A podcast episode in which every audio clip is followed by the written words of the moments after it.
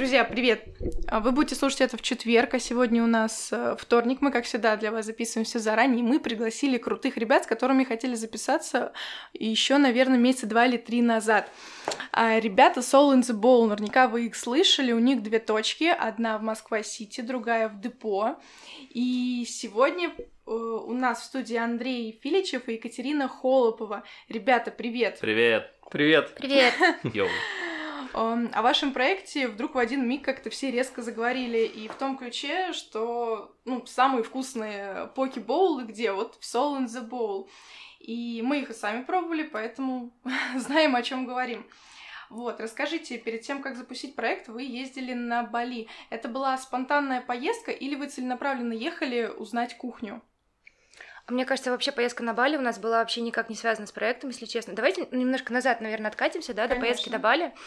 Мы с Андреем работали на очень хороших работах, ну, на хороших должностях, с хорошими зарплатами и прочими плюшками корпоративного человека. Андрей работал в рекламном агентстве, на тот момент ты был креативным директором, да, по-моему? Uh-huh. Да, Андрей был креативным директором. Я работала в ай би эм, была консультантом и руководителем проекта достаточно крупного в одной из очень крупных компаний. Вот, и мне кажется, как раз у нас наступил такой э, кризис прям корпоративных офисных работников, сотрудников, когда, мне кажется, вот эта корпорация, она как раз подталкивает всех к тому, что в какой-то момент времени, а если у тебя там, не знаю, есть какие-то лидерские, наверное, задатки, да, либо желание как-то развиваться, в какой-то момент ты понимаешь, что над тобой висит потолок в виде, ну, как бы твоего начальника, руководства, и если ты дальше будешь ну, развиваться в корпоративной культуре, грубо говоря, то ты станешь этим начальником руководства, ну, так это лет в сорок-сорок пять, да, и, как бы, ну, грубо говоря, все остальное время ты должен будешь, ну, кому-то подчиняться и выполнять там ну, какие-нибудь, эм, не знаю, как мне кажется, да, вещи, с которыми ты не до конца согласен. Ну, и в моем случае я последние два года учился в воркшопе, то есть я переквалифицировался или, как бы, дополнял свои знания знаниями стратегии, бренд-стратегии, вот, и, как бы, это о том, как создавать классные бренды, которые люди любят, то есть лав-марки, по сути, и мне было очень интересно создать что-то свое.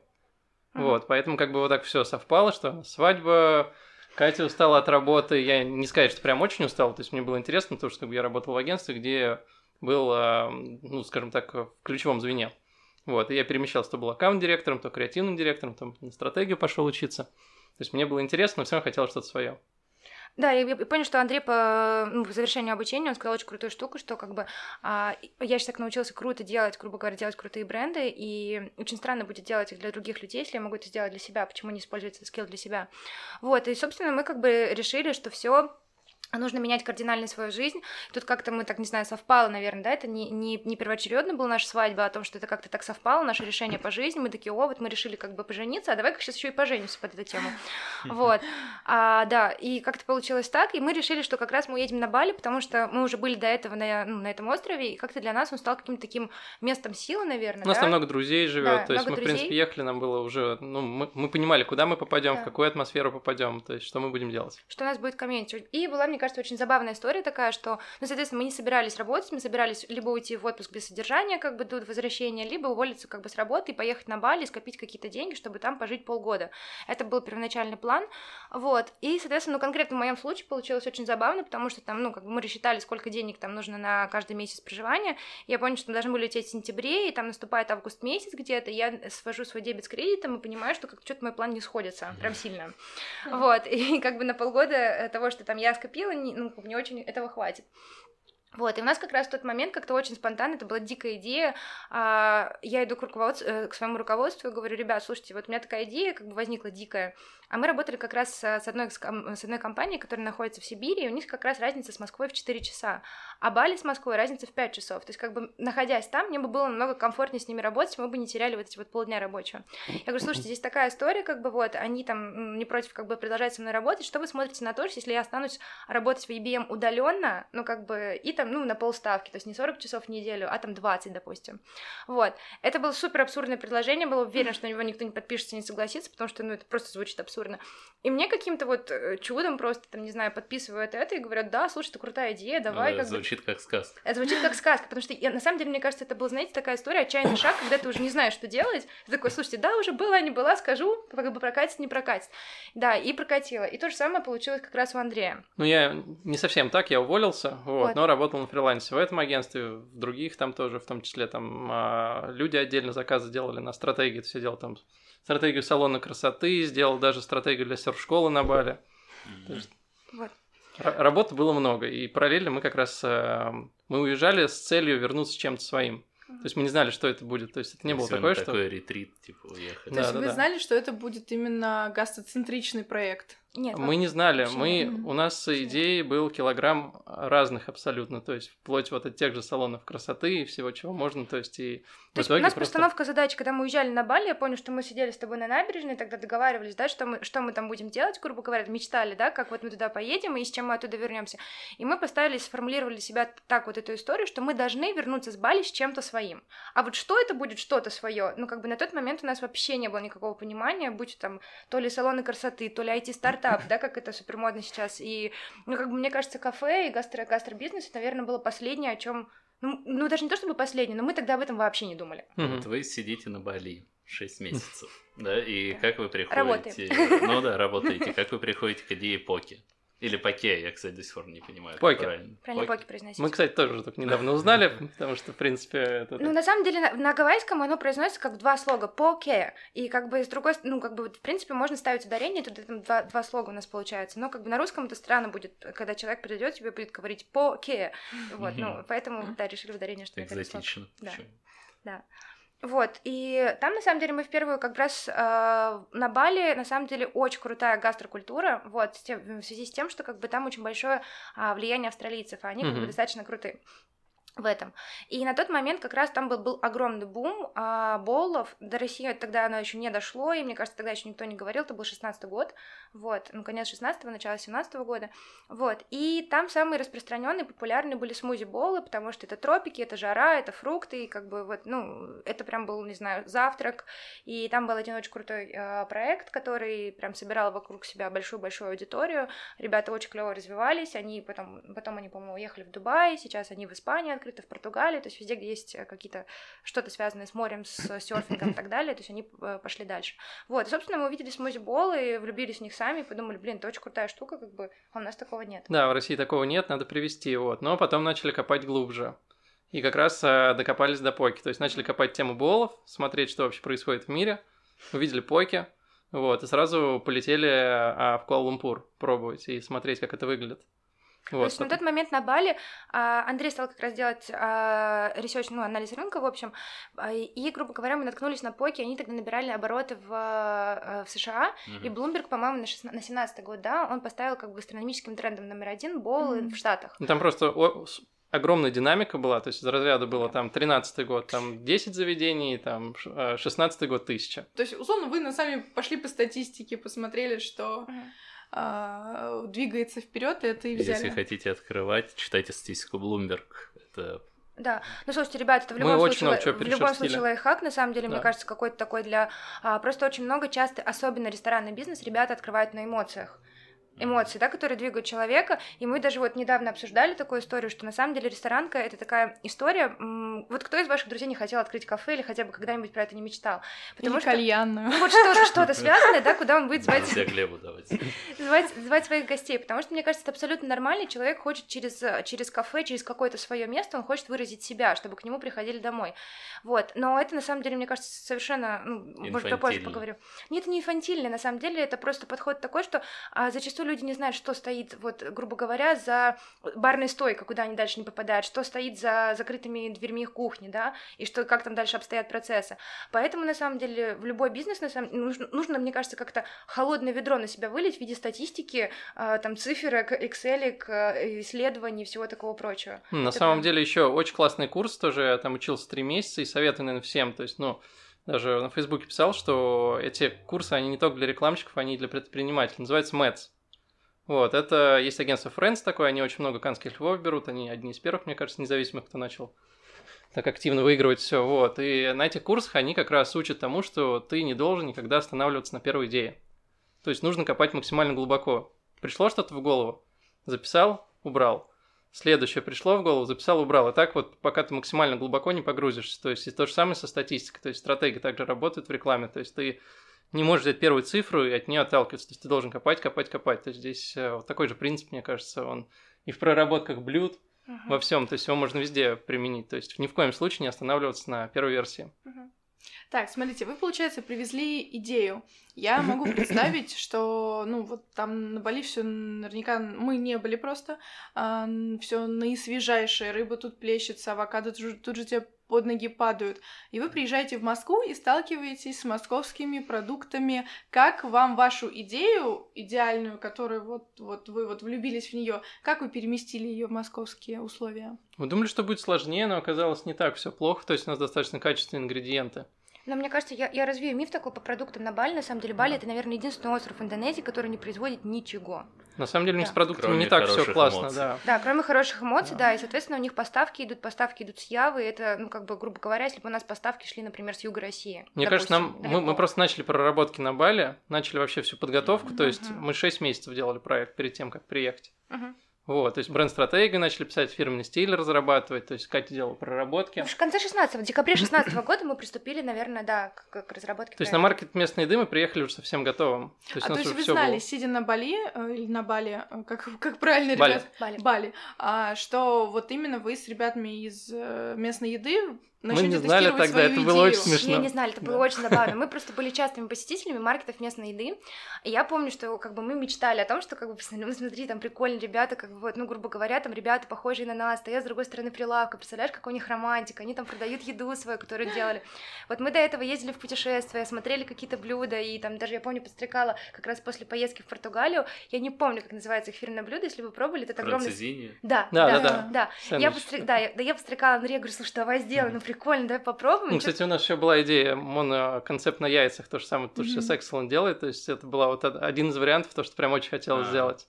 А Францезини вроде сейчас на маркете кто-то да, запустил. Да, мы видели да, в этом году, кто-то запустил. Возможно. Но, по-моему, она не очень, к сожалению, зашла, потому что не, она неудобна в поедании. Uh-huh. То есть ее неудобно на маркете кушать. Да-да-да, она же такая растекающаяся, да, ее нужно ножом резать, там все. Да. Вот, и, собственно, грубо говоря, и мы не понимали, как туда попасть. Ну, вы представляете, насколько вот можно быть не из этой индустрии, вот настолько были мы. Uh-huh. Ну, как бы вот, вот вообще, то есть мы были посетителями, просто приходили, пробовали, а как, с какой стороны подойти вообще?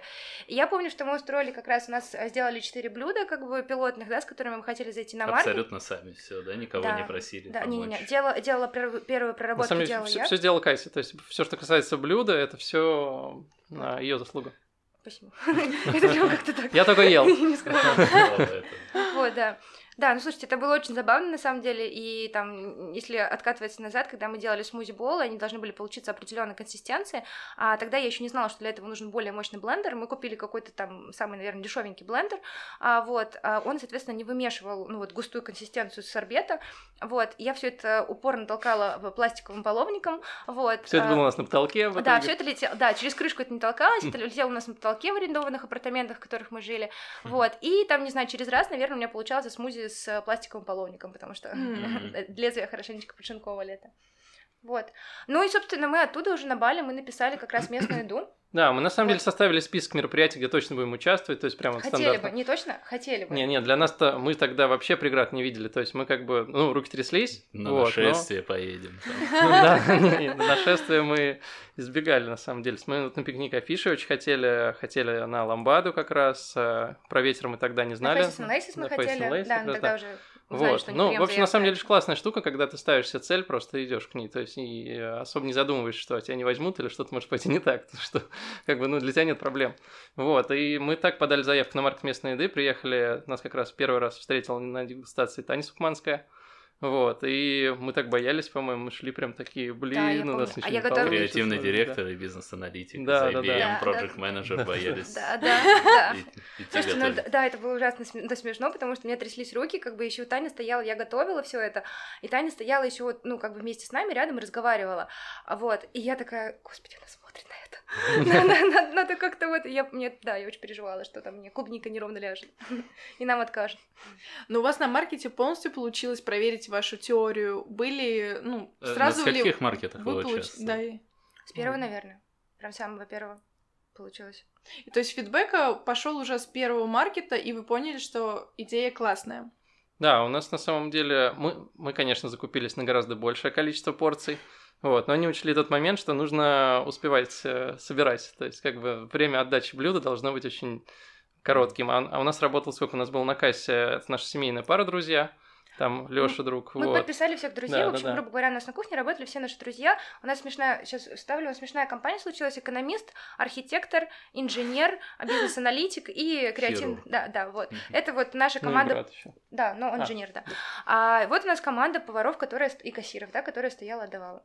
Ну да, и ну, это, конечно, было, честно. Я вот мероприятие, у меня до сих пор, когда нам присылают э, приглашение принять участие в каком-нибудь мероприятии, у меня аж дрожь пробегает, mm-hmm. потому что это выглядело так, что мы вдвоем с Катей, получается, а, в, в четверг ехали, закупались ингредиентами, в пятницу, ну, в четверг, получается, нужно рыбу засолить, вот это все сделать, разделать ее.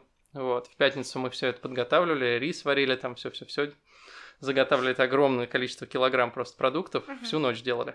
Утром я уезжал на монтаж, вот, потом мы весь день стояли, отдавали, ну и так получалось, что еще суббота, воскресенье и понедельник ты все моешь, демонтируешь, вот, то есть поэтому я э, и в конце концов реанимация ко мне приезжала.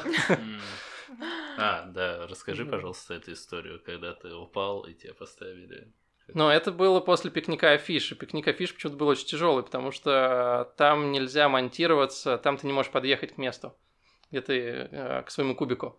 Вот, тебе нужно все таскать издалека с дороги. Ну, в общем, а так как у нас денег было и, немного... И ночной монтаж, и демонтаж. Да, да, да, то мы и монтаж сами производили, то есть все это таскали самостоятельно. Потом, как мы рассказывали, в пятницу все это готовили, в субботу сами работали, и потом все это демонтировали. Но это был уже где-то четвертый или пятый маркет подряд, то есть там разница mm-hmm. где-то в неделю, неделя-две. Mm-hmm. Вот, и через пару дней у наших друзей была свадьба в том же Коломенском. Вот, был первый танец. Ну и здесь у меня случился вот этот как раз этот приступ, угу. не помню, как это называется. Ну, в общем, Андрей, да, побелел, на самом деле, у него, как бы, грубо говоря, знаете... Как мини-инсульт, что ли? Ну вот, на самом деле, это выглядело, просто я очень люблю читать, знаете, статьи, там, как определить у человека, что там первые признаки инсульта. Вот. И там в конце будет, типа, у человека рак еще в любой статье.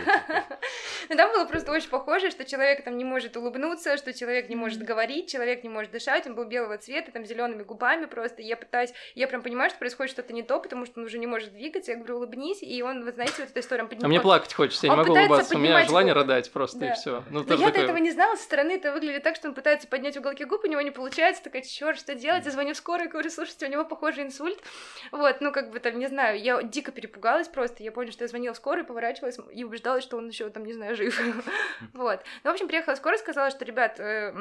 Точнее, Андрею сказала, что, товарищ, у тебя психоэмоциональный криз, и как бы ты бы семь дней домой, ну там, иди домой, и как бы семь дней полежи, пожалуйста, отдохни, ничего не делай. Да, на самом деле, это, это Владик с Ксюшей танец был очень красивый, я просто растрогался. Да, в друзей. Вот.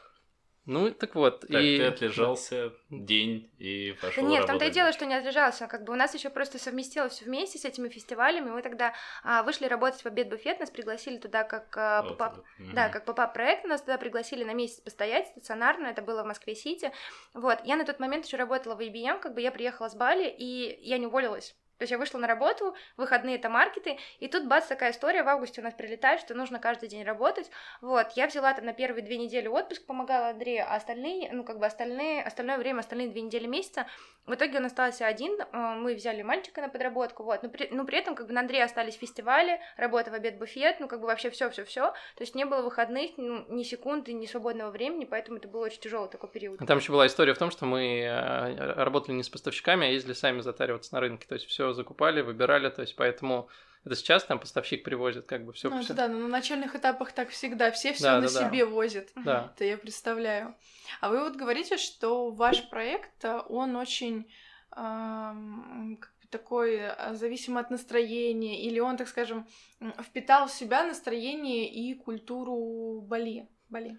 Не а. совсем, на самом деле мы э, уже делали один ребрендинг. Вот, вначале мы привезли очень солнечный бренд, чересчур солнечный, поняли, что для наших Черный реалий, Москвы. Да, его нужно немножко успокоить, вот, и, наверное, посмотреть больше на Калифорнию.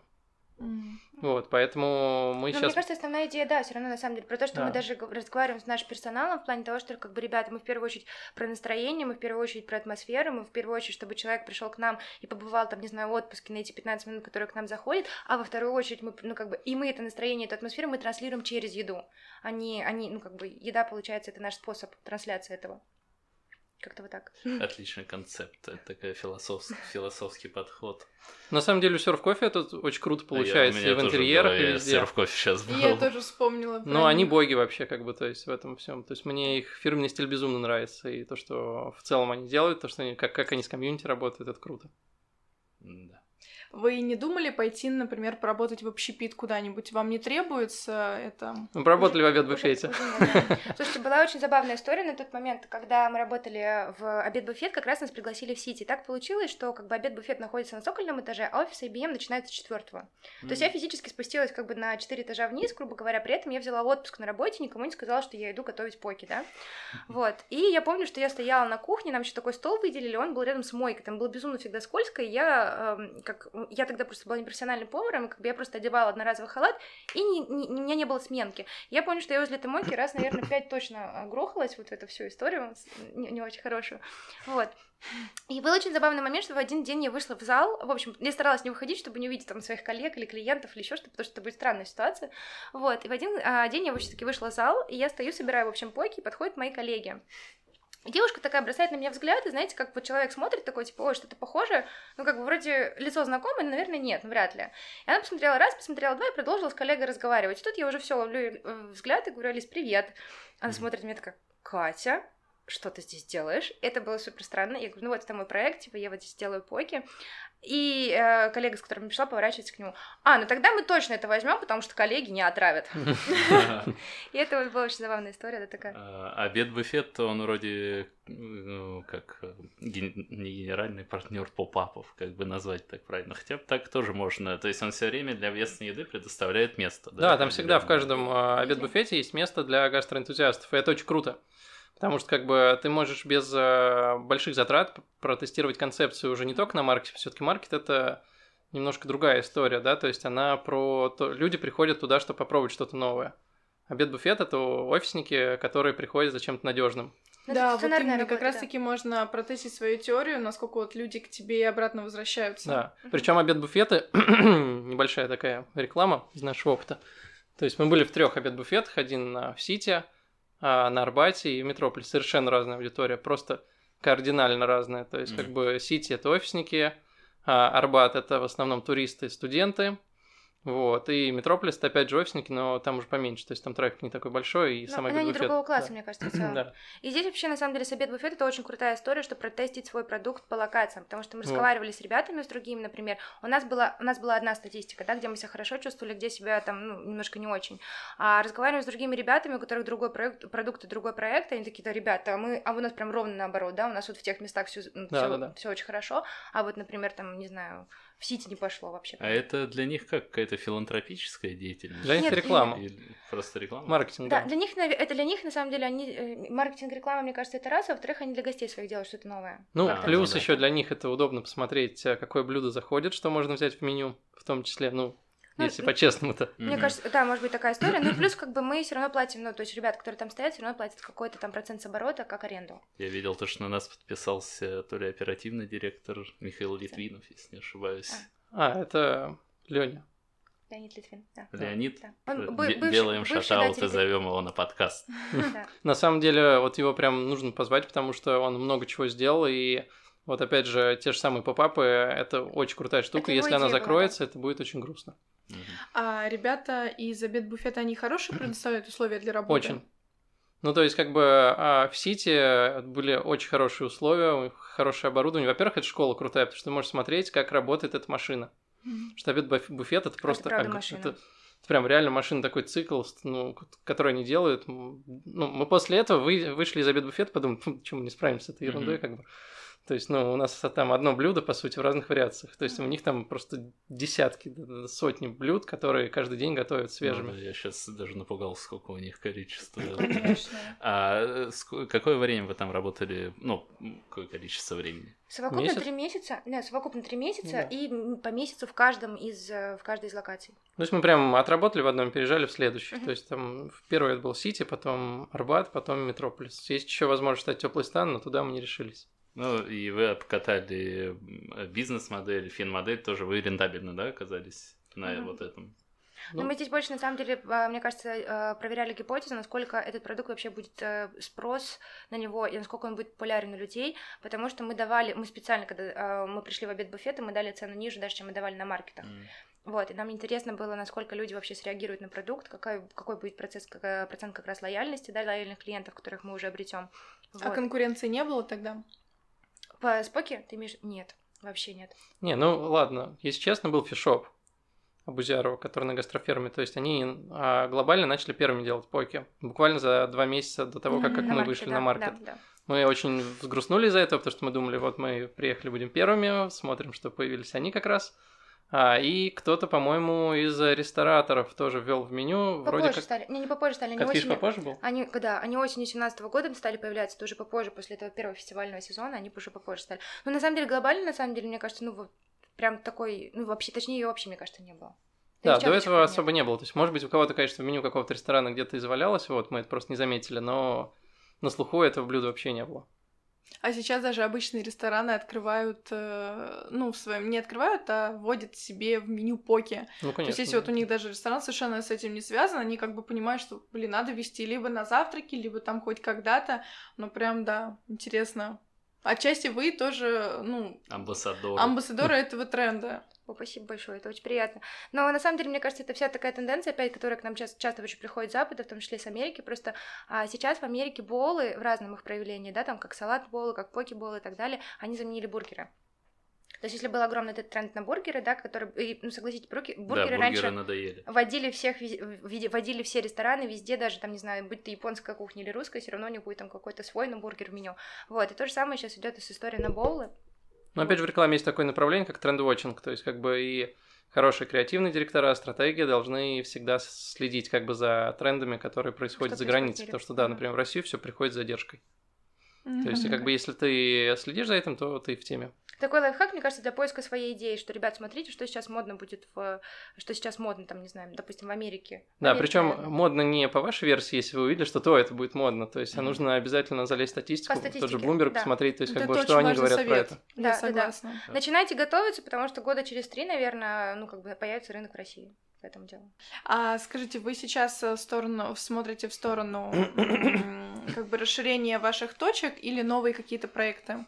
Не, мы, сто, мы смотрим в сторону расширения точек, потому что как бы мы проект с инвестициями, то есть мы должны... У Soul in the Bowl просто, мне кажется, грандиозный потенциал, который мы развернули, там, не знаю, на, на три процента, которые есть сейчас, поэтому точно Soul in the Bowl будет развиваться да. дальше. Есть такая проблема, что постоянно прилетают новые идеи, вот, и как бы, ну, мы их записываем, откладываем, что-то из этого очень хочется реализовать уже, потому что реально этого либо нет, либо есть, но сделано, ну, не так, как хотелось бы, вот, но ближайшие три года это точно Soul in the Bowl и больше ничего.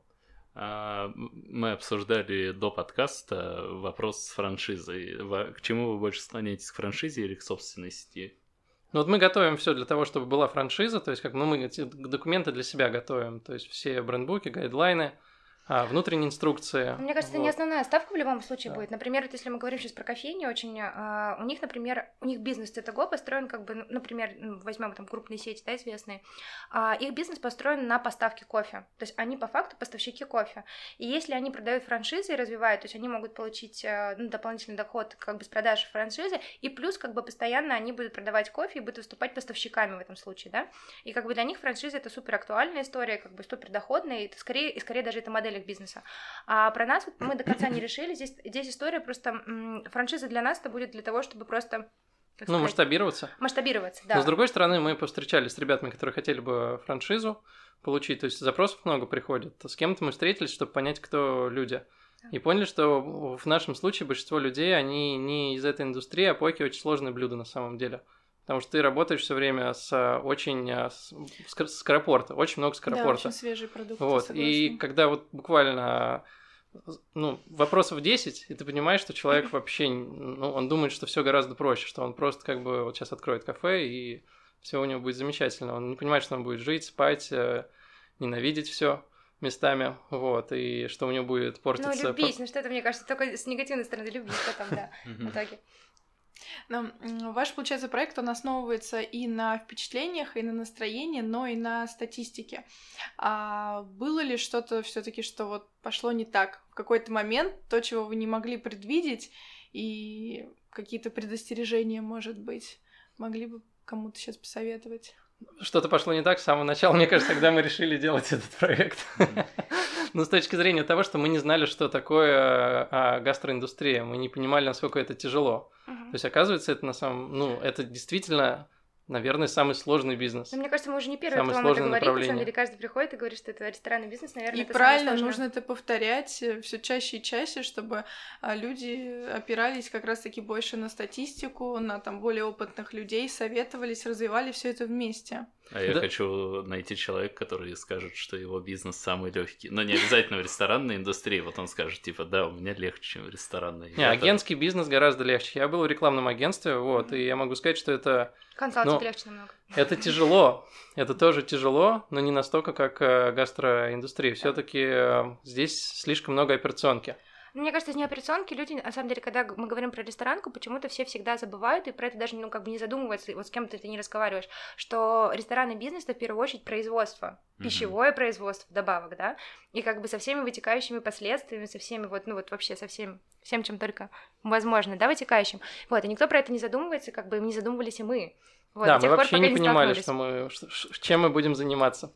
То есть все да. выглядело со стороны изначально гораздо проще. Ну, как для всех, на самом деле. Ну, да. Ну, да, что так расслабленно, как да, на Бали, да, да, там да, что-то да, положите, да. что-то да. замешаете, да. Но вообще, если со стороны посмотреть, это очень красивая, наивная идея у всех людей в мире открыть свое кафе. Ну, то есть она такая... Ну, кафе или бар, или кофейня, да. что да, ты выразить так будешь... себя через это. Вот, не знаю, ты любишь что-то делать, ну, и ты постоишь это за прилавочком, поделаешь, еще и деньги на этом заработаешь, а это, на самом деле, совсем не так. На самом деле, проиграешь. Да. Скажите, у вас есть фабрика кухни или все заготовки вы делаете на точках? Конечно, конечно, есть фабрика кухни, потому что, ну, как бы, у нас, на самом деле, наши точки, как бы, если мы говорим про депо, это вообще тринадцать с половиной метров квадратных, и они у нас вообще считаются как зона доготовки. Туда приходят полуфабрикаты высокой степени готовности, прям вообще, ну, вплоть до всего, там, соусы приходят, рыба сделано вообще все. И мы работаем с рыбой. Вот, соответственно, как бы для рыбы э, нужны прям дополнительные свой отдельный цех ее обработки, разделки и так далее и тому подобное, поэтому да. У нас огромный склад еще, то есть, ну, у нас же одноразовая посуда, то есть, и там метров пятьдесят это только одноразовая посуда все занимает, потому что мы заказываем большие тиражи сразу, чтобы снизить э, стоимость, mm-hmm. вот, и чтобы мы могли низкую себестоимость, точнее, не низкую себестоимость, а низкую стоимость итогового блюда поддерживать. Да. Потому что если посмотрите, у нас поки, на самом деле, если смотреть граммовку, наверное, то... Соотношение размера. Она да. очень бюджетная, я хотела да, сказать. Очень бюджетная. Да, очень конкурентно. Мы с самого начала это планировали, то еще когда были на Бали, мы для себя поставили цель, еще когда вот прям самое начало проекта, то есть из разряда там четвёртый-пятый день рассуждений, мы подумали, что будем делать на уровне бургера блюдо. По стоимости. Ну, изначально мы хотели сделать блюдо, которое, для, ну, как бы, наверное, ценовую политику такую, которая была бы для нас и для наших друзей, как все обычно это делают, да, и, грубо говоря, чтобы она была бюджетно доступна и чтобы это не стоило, там, не знаю, а, там, не знаю, миллионы. Вот, но, во-вторых, на самом деле, поки, как ни крути, это полезно, здорово, но это стритфуд, и он не может стоить, там, не знаю, семьсот рублей. Ну, не все так считают. Ну, на самом деле, в России есть такая тенденция, что если приходит что-то новое, то оно почему-то приходит сразу по какому-то колоссальному э, ценнику, и оно зачастую появляется в ресторанах класса fine dining, тот же самый стритфуд и тот же самый бургер мог бы появиться, но это немножко странно. Вот. А расскажите, цех и склад находятся в пределах Москвы? Да, да, в пределах Третьего кольца, я бы даже так сказала. Mm, это очень... Приятно. Потому что я думала, где-нибудь там Подмосковье совсем. Не-не-не. У нас очень приятный цех, классный. Мы бы не смогли. У нас просто история с тем, что как бы а, у нас ежедневные поставки, и как бы нам должна быть... И бывает такая история, например, на депо случается, да, там очень маленькая точка, и не хватает места для хранения, и случается такое, что даже поставки происходят два раза в день. Mm. Вот, и, соответственно, у нас должна быть очень как бы мобильная логистика, и поэтому должна быть относительно рядышком. И тот цех у нас сейчас находится на востоке, а точки у нас на... на, на... западе и на севере, и немножко неудобно, мы думаем, переезжать с фабрика кухни, плюс расширяться надо, не хватает нам уже. Ну и плюс для нас важно еще, то есть мы почему цех хотели делать, потому что а, система канбан, то есть по ней все должно, первый пришел, первый ушел, да, по сути. Да, то есть ну, это... И контроль качества да. с под одной руки, с под одного ножа, это прям... То есть вот рыба у нас дольше трех дней не хранится вообще, то есть вот она пришла нам поставка, все за три дня, все разошлось, пришла новая поставка. То есть... Я со своей поварской точки зрения понаблюдала за работой ребят в Депо, как раз когда мы там были, потому что у вас очень прозрачные, uh-huh. так сказать, витрины, или, то uh-huh. есть там прям видно, как ребята все готовят. Мне очень понравилась а, слаженная работа всех, то есть там, условно, один человек, он накладывает рис, другой там поливает соусом, еще что-то накладывает, третий там еще что-то. А, мы получили свои поки, мне кажется, минуты за... три-четыре, это было очень комфортно, на самом деле, хотя я ожидала, что все, сейчас буду пятнадцать минут сидеть, нет, и очень, ну, качественно ребята сами по себе работают, то есть видно, что все их действия, они отточены, они типа там, ой, так, наверное, так, тут надо столько ингредиентов, надо, я что-то, наверное, забыл, сейчас я еще уточню у того вот этого человека, может, он помнит, что надо положить, нет, все было четко, классно, прозрачно, и из-за этого, ну, не страшно, хотя, ну, как бы рыба. Да. Да, с этим мы вначале тоже много сталкивались по поводу того, что рыба сырая, а что же делать? Ну, не, на самом деле она маринованная, и плюс еще лосось у нас соленый немного. Чуть, мы подсолён. Да. Слабо солёный, да, да, я представляю. Ну, даже не слабо солёный, он подсоленный, я бы так сказала. Угу. Ну, а можно довести историю после поп-ап формата, что было дальше? Как вы дошли до нынешнего момента с фабрикой кухни и точками? Ну да, собственно, классическая, мне кажется, история наша. Мы сформировали гипотезу, протестировали эту гип... ну, гипотезу о том, что поки нужны в Москве, и они нужны людям. Mm-hmm. Вот вообще. Мы ее опробовали на маркете местной еды, вроде бы, да, гипотеза работает. И дальше нам нужно было делать какой-то пилот. Вот это, ну, как раз поп-ап-то получился маленьким пилотом. А мы сделали пилот, и мы говорим, да, поки нужны, э, нужны людям на, там, на ежедневной основе. Вот. И дальше мы такие, о, все супер, тогда как раз мы открываемся. И как раз команда... Stay Hungry, она, по-моему, тогда еще участвовала в проекте а, Депо. Депо, как раз это был конец мар- августа семнадцатого года, uh-huh. вот, и они, собственно, нас пригласили как бы в Депо, и вроде бы у нас все было хорошо, и мы тогда уже на тот момент друг друга, как бы Депо, это просто проект, мне кажется, он такой... Ну да, с самого начала. Да, да, долго строился. Mm-hmm. Вот, и на тот момент как бы мы ничего не понимали, ни в стройке, ни в чем. Нам говорят, Депо откроется через... А, э, только как раз, ну, только там началась стройка, по-моему, даже проект только начали делать. Она говорит, ну вот через четыре месяца он откроется. Мы такие, вау, как круто, все замечательно, там вот все. А, на этой волне я увольняюсь как бы с, с работы. Вот, и мы с Андреем как бы такие ждем. И тут мы садимся в лыжу. Да, да, и мы ждем открытия Депо, и, и вроде как бы у нас там есть были намётки по, ну, как бы с инвестором, все такое прочее, вот, и как бы и Депо не открывается, и с инвестором дела идут, э, как скажем, в разные стороны, грубо говоря, мы смотрим ну, да, в разные стороны. Ну да, там не совсем сложились, да, вот, да. И мы начинаем поиск инвестора снова. Да. И вот он продолжается около шесть-семь месяцев, наверное, в сумме. Нет, мы в сентябре, наверное, в конце сентября, грубо говоря, со всей этой историей, наверное, в конце сентября мы поняли, что мы в разные стороны смотрим а, с потенциальным, да, тогда инвестором в тот момент, и в декабре мы нашли Лёшу. Но подписались мы в марте. А, ну это всегда так, ну как бы, да, это всегда очень долго.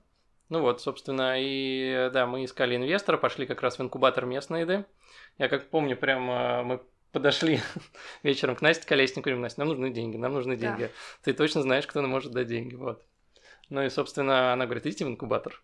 Мы пошли в инкубатор, что было безумно полезно. Но инкубатор – это надо деньги потратить, а вам но... нужно приобрести. Да, но, знаете, такая была история, что потратить, как бы, там, не знаю, потратить, там, не знаю, пятьдесят тысяч рублей для того, чтобы, там, не знаю, получить десять миллионов, допустим, да, там, овчинка выявка. Да даже не десять миллионов, здесь, как бы, знания были очень полезные на тот момент, мы же не из этой индустрии. Ну, как бы, мы изначально перед походом в инкубатор мы шли, конечно, за деньгами, мы такие, мы, грубо говоря, отработали фестивальный сезон, и мы были уверены, что мы уже все знаем, мы все умеем, мы уже отработали три месяца в обед буфета, как бы, вот, нам море по колено. Вот, но на самом деле, когда мы послушали вот лекции, которые там были, просто, мне кажется, мы такие, вау, вау, я поняла, что я ходила на них, как бы, ну, мы решили, что я буду ходить на лекции, приходила Андрей, ты как, ты представляешь, вот так вот. Я как ребенка отводил, как да, бы, иногда да, сидел, что-то да, слушал. Да, это было забавно, да, это было очень забавно. И вот как раз в инкубаторе, наверное, слушая опытных рестораторов, людей, которые в этой индустрии, там, кто-то финансами занимается, кто-то стройками, там, со всех сторон, да, открывает весь этот бизнес, ну, раза четыре я точно возвращалась домой, я помню, и говорила Андрею, слушай, слушай, Слушай, по-моему, зря в это ввязались. Мне кажется, мы очень зря в это ввязались. Вот, и Андрей тогда говорит, слушай, ну уже поздно, мы как бы очень много вперед зашли, и как бы очень много шагов сделали вперед, мы не можем свернуть назад. Вот, и в конце инкубатора, да, собственно, мы нашли нашего инвестора текущего. Вот. И дальше уже... А дальше Но у нас мы... были разные варианты, на самом деле, то есть э, от, от, от реально бандитов до... Ну, в общем, разные варианты инвесторов. От почки, да? Нет, нет, это до этого не дошло, вот, в общем, просто как бы, ну... Я, я про то, что выбрать инвестора – это очень кропотливый труд. То есть, если отнестись к этому так, первый попавшийся, кто даст деньги, мой инвестор. Неправда, это да. Это, да, это, да, это, это, как бы, это очень это плохо. Очень плохое, это очень плохое мнение, потому что, на самом деле, вот нам сказали очень крутую фразу, на самом деле, что твой инвестор – это то же самое, как выйти замуж. Ты же не выйдешь mm-hmm. замуж за первого попавшегося человека, правильно? Ты тебе с ним всю жизнь жить. Вот, и как бы инвестор – это человек, который войдет в долю твоей компании, да, и вы с этим человеком будете на протяжении всей жизни вашего бизнеса, вы будете вместе с ним, да, ну, так предполагается, грубо говоря. И если найти какого-то токсичного человека, который, там, не знаю, будет сомневаться в ваших решениях или в какой-то момент что-то будет делать, то это будет не очень здорово. Был даже человек, который упрашивал взять деньги, но мы понимали, что просто мы, ну, мы да. не сможем. Но при этом он предлагал продавать поки в пятерочке. Да. То есть, на это пришел консультант на встречу, а... да. Вообще, мне кажется, не из этой серии. Как это могло осуществиться? Ну, со свежей рыбой. Ну, как бы у людей разные мнения, люди не до конца понимают. То есть приходит человек, у него есть, там, не знаю, десять миллионов в кармане, допустим, и говорит: слушай, у тебя клёвая идея, хочу в неё инвестировать, но мне кажется, что очень круто, что мы твои десерты будем продавать, там, не знаю... Где, где их можно продавать, самые типичные, в столовых, в школьных столовых, мы будем поставлять в школьные столовые. А ты, например, делала какие-нибудь десерты, где посыпала, я не знаю, брала там пинцетом золотую крошку или там, не знаю, съедобное золото, да, посыпала. Вместо неё фольгу будем. Да, да. Ну, как бы, вот, бывают такие истории, поэтому, на самом деле, мне кажется, подбор инвестора, ну, как бы, здесь, здесь обоюдно... Это очень серьезная задача. Задача, да. Здесь две стороны играют. Инвестор выбирает вас, и вы выбираете инвестора. И в итоге мы нашли просто замечательного инвестора, на самом деле. То есть это, ну, вот прям реально... А, из всё ресторанной сошлось. Сферы. Вообще нет. Не вообще из ресторанной, нет. Да. Слушайте, получилась очень забавная история, когда нас Настя Колесникова а, был как раз, у нас было два питчинга. Первый питчинг был с Лёшей Меном, и второй питчинг был как раз а, с Алексеем Васильчуком. Вот, и приходит Лёша Мен, и как бы Настя нам говорит: ребят, вы сейчас просто тренируетесь, ну, как бы просто рассказываете. Ни на что не рассчитываете. Ни на что не рассчитываете, потому что, как бы, Лёша не инвестирует не в технологичные стартапы. Соответственно, мы, как бы, супер расслаблены, мы такие, ну, мы просто там репетируем нашу презентацию, мы там с Андреем рассказываем её, всё там, там так, так и так. И в конце нашей, как бы, мы закончили презентацию, Лёша такой говорит: а мне интересно, я бы встретился. Мы такие: что? Mm-hmm. Простите, вы уже не должны были на это как-то среагировать. Вот, ну, и, соответственно, вот так получилось. Так, а, а вто... и вторую вы отменили уже перед Васильчуком. Нет, мы, Нет мы сходили, мы сходили, да, мы сходили, вот, и у нас как бы получилось все наоборот. Если мы ставки делали на Алексея Васильевича изначально, да, а на Лёшу, например, вообще нет, то как бы у нас получилась оборотная реакция, что у Лёши, ну, как бы продемонстрировал загоревшие, там, загоревшиеся глаза, да, интерес в нас, вот, а Алексей Васильевич как-то очень так ровно отреагировал, так скажем. Вот, но... Пошёл дальше строить да. депо. Вот, и... ну, да, да, да, возможно, кстати, так и было. Вот, но и при этом, как бы, учитывая, что, как бы, у нас э, сейчас... Два инвестора, оба из них професси... они профессиональные инвесторы, и это очень нетипично для ресторанной индустрии, очень сильно.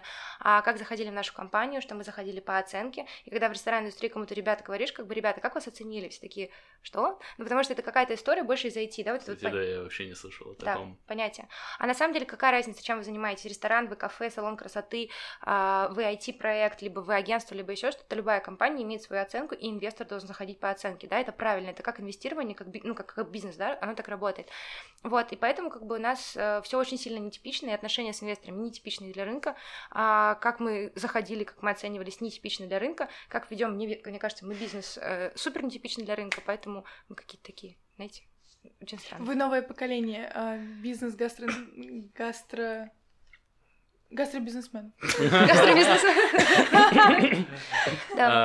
Давайте подытожим, и вот небольшой совет человеку, который мечтает открыть свой, свой корнер или свое кафе. Может, вы вообще его отговорите это делать. Как в это заходить, куда идти, на что смотреть и... пожелания какие-нибудь? Мне кажется, отговорить, ну, я бы не взяла на себя такую ответственность отговаривать человека, просто вот такая рекомендация, на самом деле, мне кажется, как даже как бывшего консультанта больше, да, человека, который там советовал по бизнесу, а, проверяйте, проверяйте, создавайте гипотезы, проверяйте их десять раз, и если вы понимаете, что, как бы, ваша гипотеза не подтвердилась, как бы, вот, мне кажется, в нужный момент лучше сказать, да, да, это мое было, там, ошибочное заблуждение какое-то. Мне кажется, очень важно, если человек не из этой индустрии, чтобы он пошел поработать куда-нибудь на кухню, причем в самое низшее звено. Ну, то есть, с самого низа прошел все, чтобы он понял. Потому что примерно он это и будет получать в первое... Первое время, конечно, он будет это получать, да. Это самый сложный этап, когда, как бы, у тебя максимальная... Ты вроде, как бы, на... на... у тебя максимальная мотивация что-то сделать, но вот это, она встречает сопротивление, и, и все гасится, как бы. Конец. Но мне кажется, еще очень круто, если с низов ты пойдешь, ну, как бы, это нам очень, если честно, очень помогло нам с линейным персоналом, потому что очень часто бывает такая история, что ребята тебе говорят, ой, я не могу, это такая, а я знаю, что ты можешь. Ну, а, кстати, тем, кто, наверное, имеет отношение к кухне, имеет смысл пойти на, не знаю, там, на курс менеджмента, маркетинг, то же самое, то есть вот уже управленческие навыки развить. Какие я, наверное... курсы посоветуй? Ага, да. Ну, вот я, как говорил до этого, мне кажется, что любому человеку будет интересно пойти на курсы МЭЦ, они, правда, вот сложные. Вот мы обязательно дадим ссылочку на это. Они, да. они, они выжимают тебя безумно, то есть они, может быть, конечно, немного рекламные, но голову свернут точно, то есть как это бы... про стратегию больше. Да, они, они уже не совсем больше про стратегию, они больше про креативное мышление, то есть МЭЦ — это курсы про креативное мышление. Я есть... впервые слышу вообще про них. Это, это можно применять вообще везде, где угодно, они дают кучу техник разных, то есть, ну, это, это я проходил четыре или пять лет назад, то есть мне до сих пор безумно нравится. Это есть... иностранные или... Нет, нет, это наши ребята, это бывшие би би ди о-шники, ну, не только с би би ди о, там четыре человека основателя, вот, и они построили крутое агентство, которое выигр... выигрывает Канны. Это как бы очень круто, ну, то есть это реально классный mm-hmm. уровень, причем они сейчас начали выигрывать Канны с ребятами, которых они воспитали. Mm-hmm. То есть это... Я бы со своей стороны посоветовала поучиться обязательно финансам, потому что из того, что мы, ну, видели у ребят с индустрии, очень часто м, до конца не оценивают. Какой-то, ну, пойти на управленческий учет, наверное, какой-то поучиться ему. Угу. Или хотя бы почитать бизнес-план Додо Пиццы. Типичный бизнес-план. Ну, здесь сайт. Такая история, что очень часто, на самом деле, можно почитать, но не разобраться, поэтому прям взять, там, не знаю, месяц-полтора разобраться в, в, вообще, как это все работает. Ну, наверное, на самом деле, курсы местной еды, то есть, ну, инкубатор пройти будет наиболее правильным решением, таким, как бы... Итак, теперь у вас есть полный инструментарий, чтобы открыть свое дело в гастроиндустрии, поэтому ноги в руки. Это нам обращение к самим себе. Вот, ребят, спасибо огромное, что пришли. Спасибо, что пригласили. Да, спасибо. спасибо да. И было очень круто. Вам удачи, расширения, экспансии в другие страны. Спасибо. Есть такие планы, кстати. Планеты тогда. Очень было сочно обсуждать, и мне опять захотелось поехать покушать. Я тоже. Ну, съездим. Спасибо. Ждем вас, гости. Спасибо, пока. Пока.